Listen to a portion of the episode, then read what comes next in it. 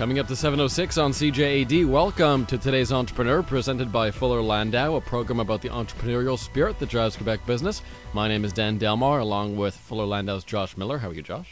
Excellent, Dan. And this evening, our uh, profiled entrepreneur is Eric Leclair of uh, Leclair, rather of Vicone Rubber. Eric, how are you? Good evening. Thank you. Very well. So, welcome to the program, and we usually start by just uh, telling us a bit about your business. So, tell us about uh, Vicone Rubber.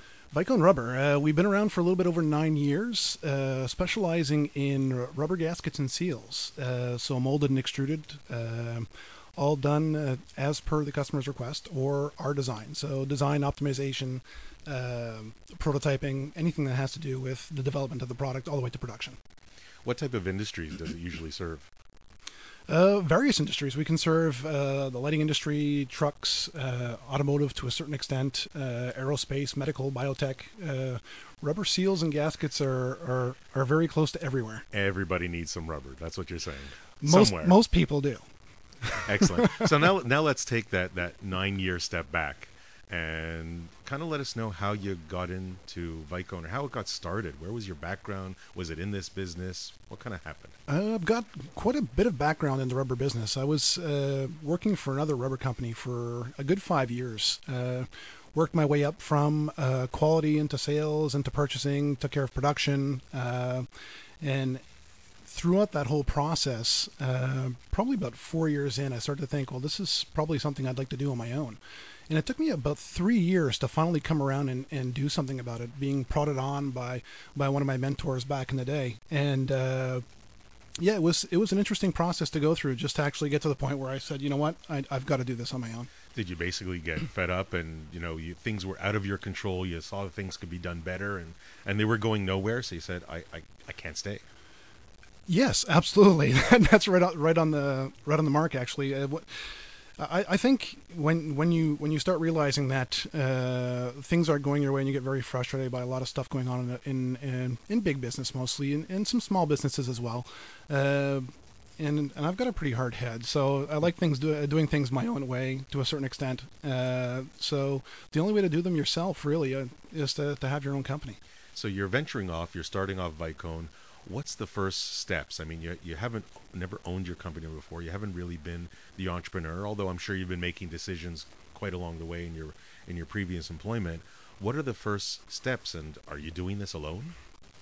Well, the first steps is just a lot of research to, to try and find out what kind of resources are out there to, to help you start your business, whether it be uh, financially or uh, just administratively with uh, you know different types of business plans out there or resources that are available locally through the government and stuff like that. So there, there's quite a bit of groundwork to do in the beginning to make sure that you're you're you're well prepared. Let's let's talk about business plans because a lot some people overlook them. A lot of people are everybody's aware of them. Not everybody wants to do them, even though they're a very important aspect, and not just for banks and financing, but for yourself, for the entrepreneur, him or herself. It's a great plan. It's a great guideline uh, to work with tell us your experience with a business plan. Were you familiar with one? Did you absolutely insist when you were going in uh, that you needed one? Tell us a little bit about it. Well, it, I've got a love-hate relationship with business plans. uh, it, it's it, it's definitely a, a, very value-added process to go through, and I wouldn't recommend anyone starting a business without one. Uh, that being said, it's a very arduous process. It's it's long and it takes a lot of hours to, to put a really good one together. Uh, depending on what industry you're in and the the kind of market research you have available to you, uh, it's definitely worth going through all the all the due diligence to make sure that you're actually putting together something that's viable. Um, we had a lot of help in the beginning. I actually started the business with a partner back then. Um, and we had a lot of help through uh, the CLD uh, locally in the MRC Deux-Montagnes uh, to help us get through the first steps and how to create a business plan with uh, templates and resources and stuff like that. Uh, so yeah, that's it's definitely an important part of, of starting a business. Did you monitor the business plan? Did you kind of check it or validate it over the first little while of your business? Uh, or did you draft it and kind of kind of run from there? Uh, a little bit of both. A little bit of both. In in, in small business, uh, things change fast. So uh, what you think you're starting out with might not necessarily be what actually happens six months down the road, let alone three years. Uh, so so going through the whole process, yes, we look back on it every now and again to see where we were to check to make sure that you know, okay, well, we're still making money, uh, which was the thing that we checked the most often. Mm-hmm. Uh, not so much market share and stuff like that, or you know. Uh, I, I was more concerned with the bottom line than uh, following the business plan. The business plan was a guide, and it was a business model that we were using to uh, to run the company. It's interesting. You're, you're talking about things that you measure and what you measured at the inception of your business. Are they different than what you measure today? Like, are you looking at your certain aspects, uh, financial or otherwise, today that are different than nine years ago? Um, I wouldn't say they're different. I'd say they're just more complex. Uh, being a smaller company, you can get away with just by looking at the bank statement at the end of the month and say, okay, well, we've made money. Yeah. uh, when you get a little further on and you get more employees, more overhead, uh, capital investments, and all that fun stuff, then the accounting part takes over and makes things a little bit more complex. So it's it's a little harder to measure things uh, in this in, in the literal sense because it takes more work. Uh, but you know, with a good accounting system and a good accountant, obviously, uh, makes those things a lot easier. So there's more things being measured, but ultimately it's the same thing. At the end of the line, are we making money? Now, let's take a step back. You started with a partner. Uh, how did you find this person? Did you were you guys on the same page? Tell us a little bit about your beginning experience with starting off with a new partner. Well, uh, starting out the company, uh, I actually approached one of my old employees uh, who worked at the other uh, rubber company that we uh, that I worked at, and uh, I pitched him and, and asked him if he wanted to start a company with me, and went from there. Did you guys have to invest money, or it was just really time and effort? Both, all the above. Um, yeah, everything was proportionate to the amount of shares that were were, were part of the the business deal, really. Now, were you guys of the same? Did you have the same division? Were you on the same page? Did you complement each other? Did you, or were you overlapping quite a bit?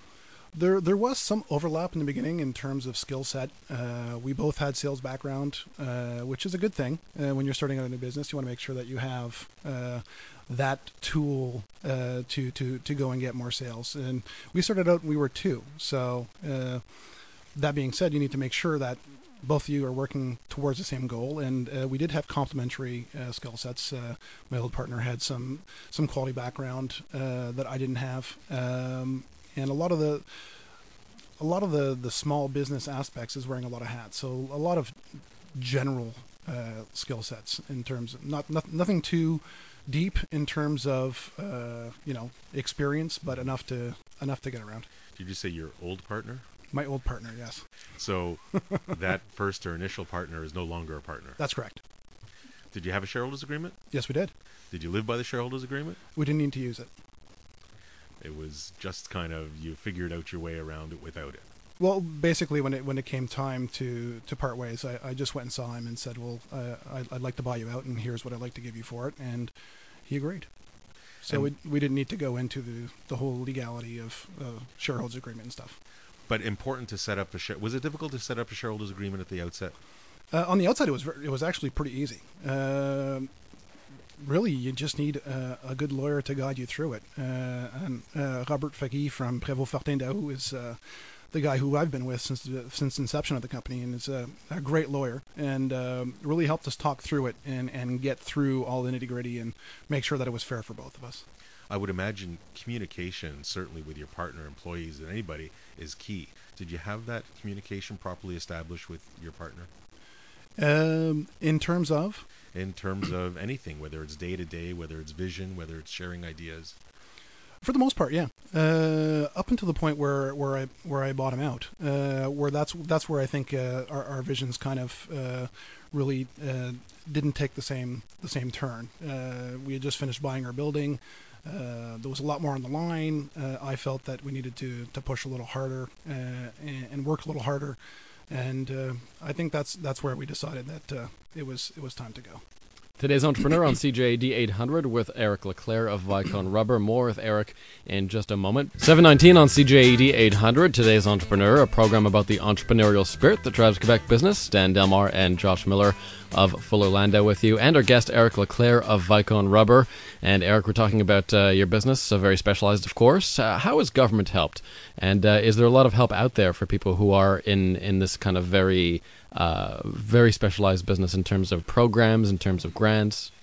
Um, geez, the, the government's helped quite a bit. Um, there's there's quite a lot of programs out there um, not just for specialized company. I think for for for most companies here in Quebec, um, whether it be through uh, Finance Économie uh, Québec, which was uh, the old MDAE, uh, Centre Local de Développement (CLDs), uh, even uh, even uh, the Canadian government has some programs that are available uh, that could that could make it make a real impact in terms of kind of investments that you're going to make in your company. Do you find you have to fit within their specific box of criteria before you get dollar one, or do you find them flexible? Do you find them working with you? Oh, they're very inflexible. Uh, you, you've really got to fit in the box, and if you don't, you're not getting anything. Uh, I mean, uh, it, it can be a very frustrating process uh, because for the longest time, every time we'd meet one of their new criterias, uh, they'd change them. Uh, for, for you know exports, uh, amount of sales required, uh, all kinds of, of crazy stuff. So just when you think you're about to be eligible to to get a bursary, uh, they they changed the numbers on you. So uh, it was a little aggravating. It took us a, a good two years before we could actually uh, get into a position where we could benefit from some of these programs. Uh, unfortunately, a lot of the programs benefit a lot of the uh, more mature businesses. So any businesses under a million dollars uh, in sales. Um, Unfortunately, aren't well served by some of those programs. Uh, you'll get better served by a, a Centre Local Développement (CLD) uh, with with different kind of programs that they might have to to help startups. And oh, and you're dealing with government contacts direct. You're not really dealing through consultants very much. No, no, we, we deal directly through uh, with with the government uh, representatives in our area. And how do you? What about R and D? You know, a lot of people, and certainly in your business where you're designing, you're developing a little bit. How have you used R and D tax credits to your benefit or not? Uh, we used to do uh, R and D tax credits and stuff like that, uh, but the the process became uh, much too heavy for, for a company our size. Obviously, we, we we called on consultants for that, and they'd take their percentage uh, to to file the programs for us, and we we weren't really uh, happy with the way things were going on with the way things were being filed and the consultant, the consultant that we were actually using. So we've actually decided, and we've been doing this for the past uh, probably four or five years, is actually do the R and D work, do the development of the products, and actually charge the customer the expertise, so they can actually go in and get their R and D credits on their side it's interesting that you, you you know it's, it's so many entrepreneurs are saying you know let's let's kind of bring it to our own bottom line and go through all the hassle and headache and report writing. I'm talking about the R&D, the SR&ED uh, type credits, and you kind of turn that around and say, hey, you know what, customer, this is our value added.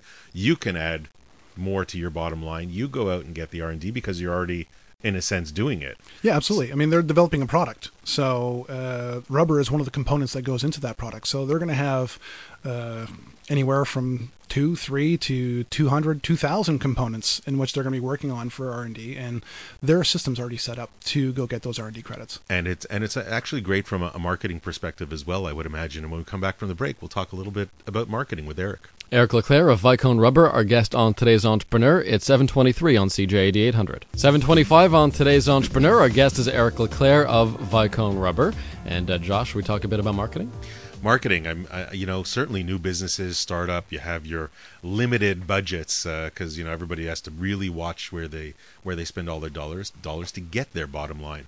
So maybe you can give us a little bit of an evolution of your marketing plans uh, eric from the beginning kind of up until now well, it's it's changed quite a bit. I mean, when you're a small company, obviously every dollar counts, and you're trying to stretch that dollar as far as you can. Um, our, our, marketing per se wasn't really marketing in the in the purest form in the beginning. We, it was really passive. We were we were looking at the at the internet, and we were you know buying up AdWords and doing search engine optimization, and we, we were able to grow quite a bit just based on that. So we would wait for the people to call or an email, and uh, obviously, we did some prospecting in the beginning and, and, and did a lot of work up front, cold calling and a lot of cold calling mm.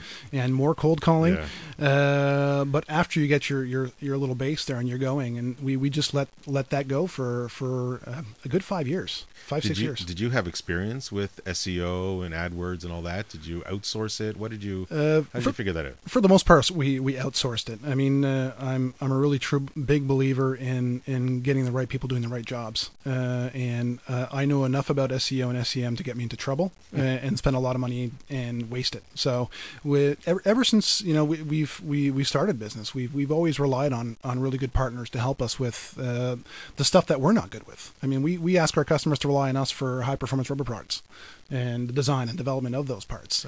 So, so that was organic for, as you say, you know, five years or, or so. Then, then how did it change? What did you change as far as your efforts, your your your, your slogans, your taglines, your what do you what do you pr- portray to people, and how do you get to them? What's kind of changed? Well, three years ago we did a complete rebranding. Uh, changed the logo, changed the uh, taglines, changed the website, uh, and became more aggressive or more proactive, if you would, uh, in the marketing, going to get new customers. Instead of waiting for people to call us and not doing any filtering whatsoever, we would uh, actually filter ahead of time and target customers that we wanted to to speak with, and we'd go that route. Focus groups. You ever use focus groups?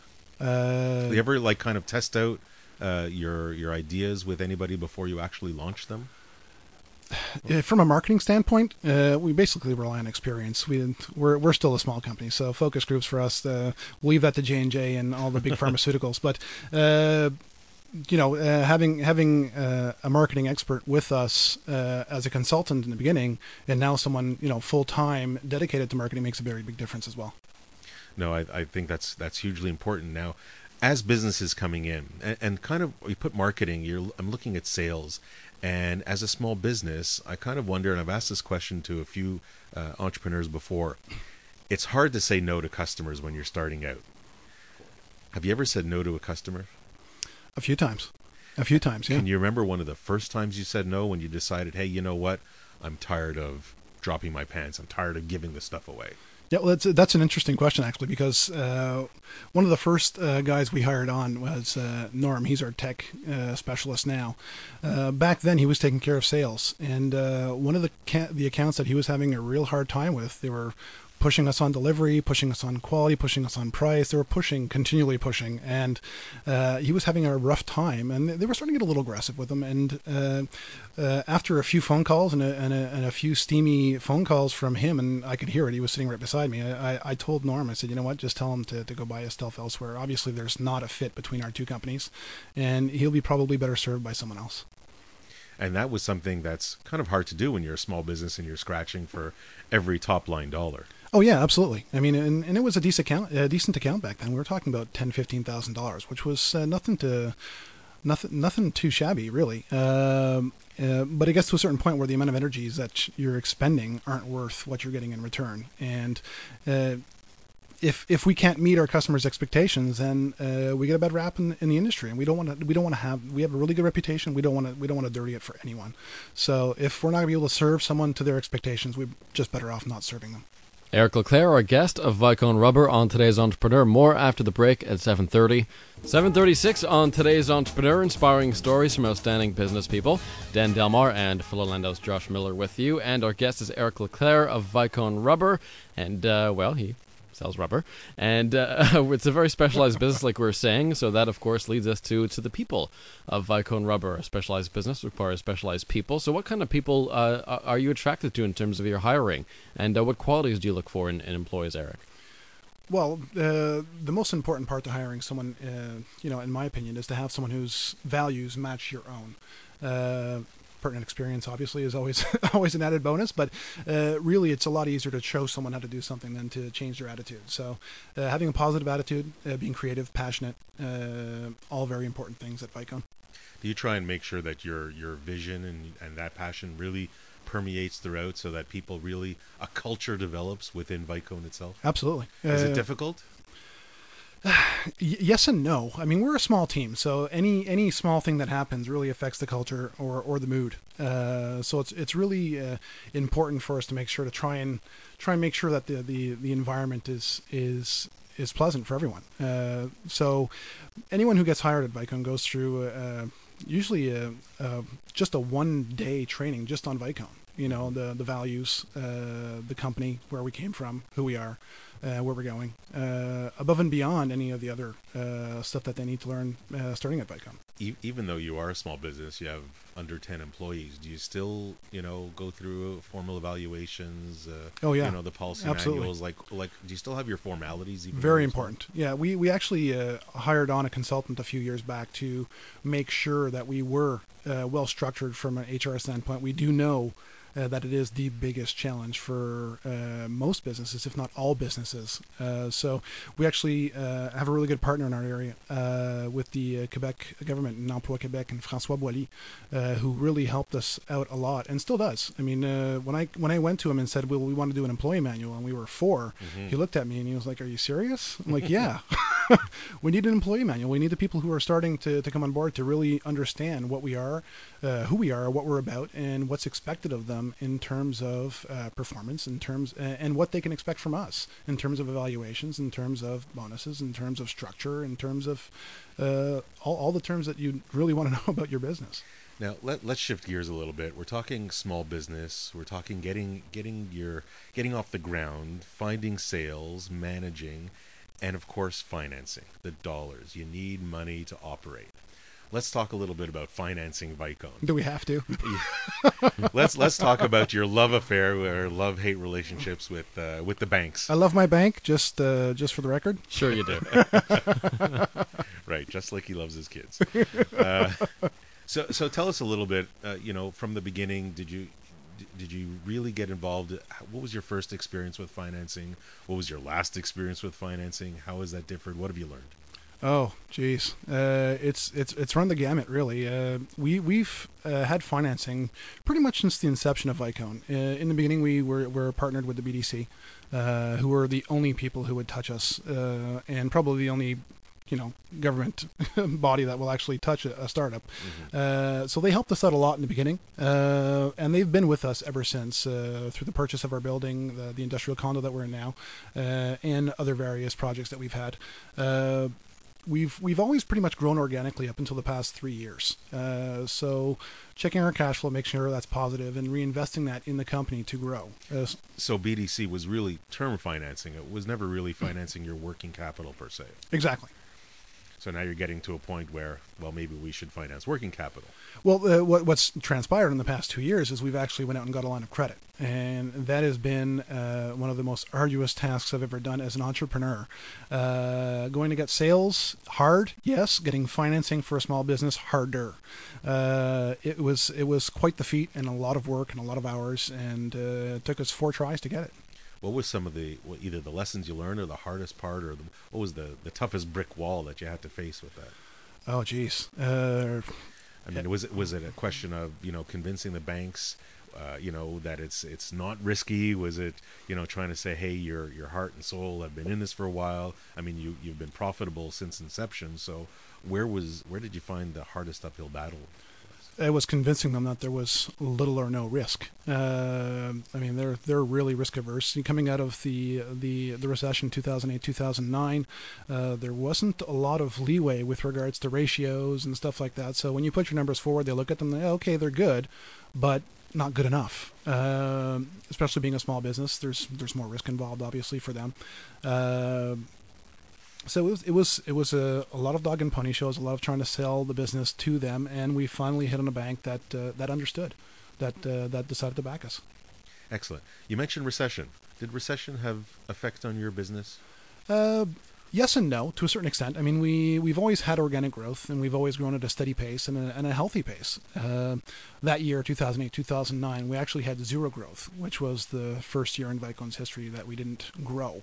Uh, so yes, there was an impact, but seeing as our customers are, are in various industries, various sizes, uh, geographically located all over North America. Uh, for us, it the impact wasn't as big as possibly a lot of our uh, competitors or other businesses. Now, let, now you're talking. You mentioned geographic areas. Your your customers are a little bit everywhere. Your suppliers, I, I imagine, are in a number of different places too. Yep. Where what parts of the world do you operate in? Well, all of our subcontracting is done uh, for the most part uh, here in Canada, Quebec, uh, the States, and Asia. Asia. So that must be an experience. It is. It, Uh, it, it you- is. What have what have you learned? Like, how long have you been working with Asia? I presume China for Yes. the most part. Yeah. Uh, we've been doing business with uh, our Chinese suppliers uh, ever since inception, so nine years. Uh, we've been doing business with the same Chinese suppliers since then. We, we, we really believe in building partnerships and building strong relationships that will last. Uh, and we have worked with them through the nine years and we'll continue working with them to, to continue that relationship. So your liver's gotten used to the Moutai or Firewater. Oh, geez, you never get used to that. what, what have you, what, I guess from the time you started working with Chinese suppliers nine years ago to today, what have you changed? What have you improved? What have you learned? We've uh, used a lot more paperwork uh, and increased our communication and and the depth and breadth of what we're communicating to them with regards to our requirements for our customers. Uh, really important. The communication is key uh, in a North American business, even more so when it's being translated into another language like Chinese. Uh, you go to China, and even some Chinese don't understand between themselves when they're speaking Chinese. So it, it's it's been a, a, a big challenge, or the biggest challenge I think in dealing with Chinese suppliers is that communication barrier. At least in our in our case. And keeping your feet on the ground. How often do you do you visit, or how often do you try to have people on the ground in China? Uh, we've been there two times in the past year. Uh, typically, we'll go there every six year, uh, six months or or year. Uh, I've been there five times myself. Uh, our operations guy's been there twice. So we try and keep good contact with them. And and unlike doing business with your suppliers here in North America, the personal relationship there is very important. So that face to face time really does do a lot uh, for your business. And and I think that's huge. I mean, communication with everybody is huge, and uh, I think that's a lesson that you learn. Thank you very much, uh, Eric. I know as we come up to the next part of the show, what one area we didn't touch upon is IT, which of course is a huge part of of Eric's business. Certainly when you're communicating with overseas, but uh, also with every entrepreneur. And how to take your business with you when you travel. That's coming up on today's Entrepreneur. It's 745. 748 on today's Entrepreneur, a program about the entrepreneurial spirit that drives Quebec business. Dan Delmar and Fuller Landau's Josh Miller with you, and our guests this evening, Eric Leclair of Vicone Rubber, and we'll also welcome back uh, Kevin Ammerman, IT Director at Fuller Landau. How are you, Kevin? Fine, thank you. Good. So we want to talk about uh, uh, traveling, and Eric travels a lot. So how do you take your office with you? Um, and Josh, that's that's a, a, a very common challenge for a modern entrepreneur. And certainly when you're traveling to China, you know, and, and Eric's done that, and I've I've done that a little bit before. It's well, how do you also make sure information is secure and make sure you're logging in, and it's not like the old dial-up from the 1990s and how it's working well. So maybe uh, Kevin, you can enlighten us on. Uh, what is the best for today and what, what works? Well, uh, what works? It's, the question is sort of what's going to keep you secure. And uh, I guess the, the rule of thumb is if you're crossing any border, uh, you, you got to worry a little bit about the, the security of your information because crossing any border anywhere, uh, those border agents have rights to, to seize your, your, your stuff. Okay, so whether it be a laptop or, or, or a cell phone or anything like this, they have various rights to search and seize things. And you got to make sure that uh, well, you might not be getting that equipment back for some time. So if you have important information on there, you got to make sure it's copied someplace else, and you got to make sure that uh, you you know you're you're ready to carry on and, and get past that. Now, what about connecting? Like, what? Let's let's assume you've crossed the border. Okay, nobody is has taken you. You haven't been profiled, and nobody's taken your goods. Uh, you're working in this foreign land. Um, how best to stay connected? Well, that's really the trick. Is the connections are sometimes a little bit hard to come by. So um, you got to be you got to have a fallback plan. So uh, most traveling business people these days uh, have either some sort of webmail or maybe they have a VPN system to get back into their office. What exactly is a VPN system? Uh, VPN it's uh, it's a virtual private network. What it does is it lets you work on your laptop outside of your office as if you were inside your office uh, which is very convenient and gives you access to all that the regular features that you have in your office. Uh, but it is uh, it requires a pretty good, pretty persistent connection. And in a lot of cases, when you're traveling, especially in Asia, those connections are filtered. They won't let you make those kind of connections back to your office. Even in Starbucks? Even in Starbucks. it's Wi Fi everywhere. in Starbucks, even a local Starbucks, that's a really good example of a place where you should be using a VPN to protect your information because it encrypts all the all the data. Um, but yeah, in in some places they just they won't let you connect in that fashion, and it forces your they're they're trying to get a better look at what you're sending back and forth to your home office. Is what it boils down to. Do you need any specific hardware or software in your own business? Um, usually, most modern computers come with Windows, which is uh, capable of connecting to VPN pretty much out of the box. And then your your home office, uh, you're going to need some sort of VPN router. So yeah, usually there's some sort of hardware involved to set up a small office. Eric, what have been your experiences when you're traveling in China? Have you been fortunate enough to be able to log on easily? Have you gone through some Uh, hellish experiences? I've, I've, seen it all. Uh, depending on which hotel you're in and the kind of Yeah. infrastructure they have for the internet is, is, is basically the key ingredient to actually connecting properly. Uh, if you've got a crappy internet connection, uh, you're not going to be able to connect. I, I use VPN, so I need a solid connection when I'm on, when I'm going online. To I, I don't keep anything on my laptop. Everything's in my uh, office on the server. So uh, if my laptop does get confiscated, then I can get a new one and still have all my information and still be able to connect. Uh, the key is the internet connection, and I've been to some pretty shady places where you know it, it is a fax line in the background, and it's it's not fun. Are you concerned about security as well? The people kind of stealing? Oh yeah, absolutely. Uh, just just to, I was I was in China uh, last month, and uh, I was skyping with uh, with my girlfriend, and uh, two days later she got a request from some guy out of China uh, to, to to to link to her profile, and you know that that's that's your secure network in China. Sounds uh, sounds like it's uh, can be a little bit sketchy and a little bit tough at times. And I think there there's other areas that that I'm sure businesses can and entrepreneurs can do to tighten up their security a little bit, make sure that their between their hardware and their software is really good to go. Certainly when you're traveling to far off lands. And when we come back, we'll explore a little more with Kevin. Today's entrepreneur on CJAD 800 with Eric Leclair of Vicone Rubber and Kevin Ammerman, IT director at uh, Uh, more after the break at 7:53. Remaining moments on today's entrepreneur with our guests Eric Leclair of Vicone Rubber and Kevin Ammerman, IT director at Fuller And for people who travel a lot, like Eric, we're talking about taking your business with you uh, abroad. And uh, Kevin, what about mobile versus you know your traditional laptop? Which is more secure? And and can people hack into your cell phone and retrieve documents and se- sensitive information the same way they can on your laptop? Uh, you got to treat your mobile devices pretty much like a computer these days, and people uh, often don't appreciate that. That it's just as impo- important to put passwords and security on your on your phones and your Blackberries and your iPads and all these things. Um, it's just as important because you have access to the same information that you do from a regular laptop. Um, it's a little bit trickier. If, if someone steals a laptop, um, it's it's you can take it into any Best Buy and get the hard the the data off the hard drive. But uh, cell phones and mobile devices are a little trickier, but it is still possible to get information off of them, if, especially if they're not locked in the first place. And what other areas can entrepreneurs? I mean, when they're traveling, uh, I mean, other than locking up their laptops, and I mean, passwords.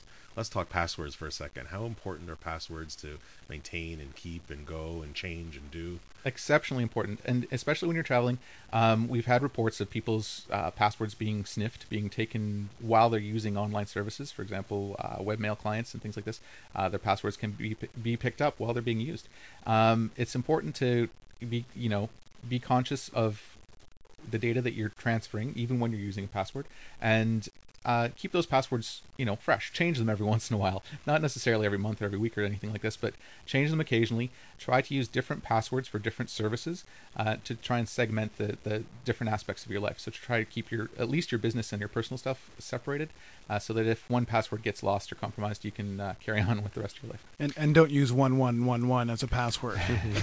Some some places don't even allow one one one our, or our, one our, two our phone system got hacked. Believe it or not. Really? Yep. Now, how can you tell? Uh, sometimes you can get hacked and not even know about it. Is there any way to test to see if somebody's entered your system without your knowledge? It really depends on the system that you're talking about. So, uh, the example of the phone system, again, it's a computer based phone system, and, and people managed to dial in through a backdoor in the system. And it wasn't until the next bill arrived that uh, Eric noticed some red flags going off, and he had to call in the pros to, to get that locked down. And as I recall, it took some time and some several conversations with the telephone company to get all those charges reversed. We were actually pretty lucky. They told us some horror stories about some companies that that happened to, and I think our bill only ended up being like eight hundred dollars or something like that. But there were stories of ten, fifteen thousand dollars. So one of the first questions they asked was, "What's your password on your on your voicemail? Is it one one one one?" I never thought that our phone system could get hacked. N- nice and simple. Yes. A- And, speaking about you know traveling and, and, and mobile devices and smartphones, I guess is also from a cost perspective, there's the plans. I mean, roaming charges can be an absolute fortune. Again, there's the shock when you get the bill. So it's it's usually a few weeks after your trip. You get home, get that bill, and it's it's a disaster. Um, again, the the cell phone companies have heard all the stories before of uh, of uh, Yeah. my my kid was using it and things like this. Um, They don't care. No, they don't care. No, the bill's going to stick. And uh, it's yeah. Think ahead. Call your call your mobile carrier and see if they have some sort of roaming package for you, and get them to explain approximately what it's going to cost if you do end up checking your your email. Or w- actually, what seems to get most people is using maps abroad. Uh, Downloading those maps really uses up a lot of data, and that gets very expensive. So basically, plan ahead, make sure things are secure, good passwords, and um, you got to make sure that uh, that you're doing it smart and not just kind of not planned. Yeah. So as we approach the end of the show, I'll turn to Eric and and ask him what would be Eric, what would be one piece of advice, your piece of advice to today's entrepreneur. Wow. Uh, one piece of advice. Uh, I think the most important advice that I could give anyone who's thinking about starting a business is to to surround themselves uh, with good people, uh, accountants, lawyers, mentors. They're they're a dime a dozen in in the sense that whenever you hear someone talk about them, they're everywhere. But when you really want to find someone good, uh, it's really hard. And uh, once you get those good people in place, uh, they can really really help leverage your ideas and uh, your efforts to really bring them to fruition to where you want to go. Excellent, thank you. And Dan, I'll tell you my takeaway. Other than building on uh, on Eric's comment of having the right people around you, it's really being aware, being self-aware, and knowing what you don't know. You can't be a know-it-all. You might want think you're a know-it-all, or your partner might think you're a know-it-all, uh, or not. Um, but it's really knowing your limitations and knowing that you surrounding yourself with the people that can complement you will certainly help make your yourself a success. And the last thing is discipline. It was kind of an undertone, but discipline in any business is huge, and I think uh, Eric exemplified that this evening. Thanks, Josh. Thank you, Eric Leclair of Vicone Rubber and Kevin Ammerman, IT Director at Fuller Landau. Uh, back next week, next Monday night at 7 p.m. on News Talk Radio, CJAD 800.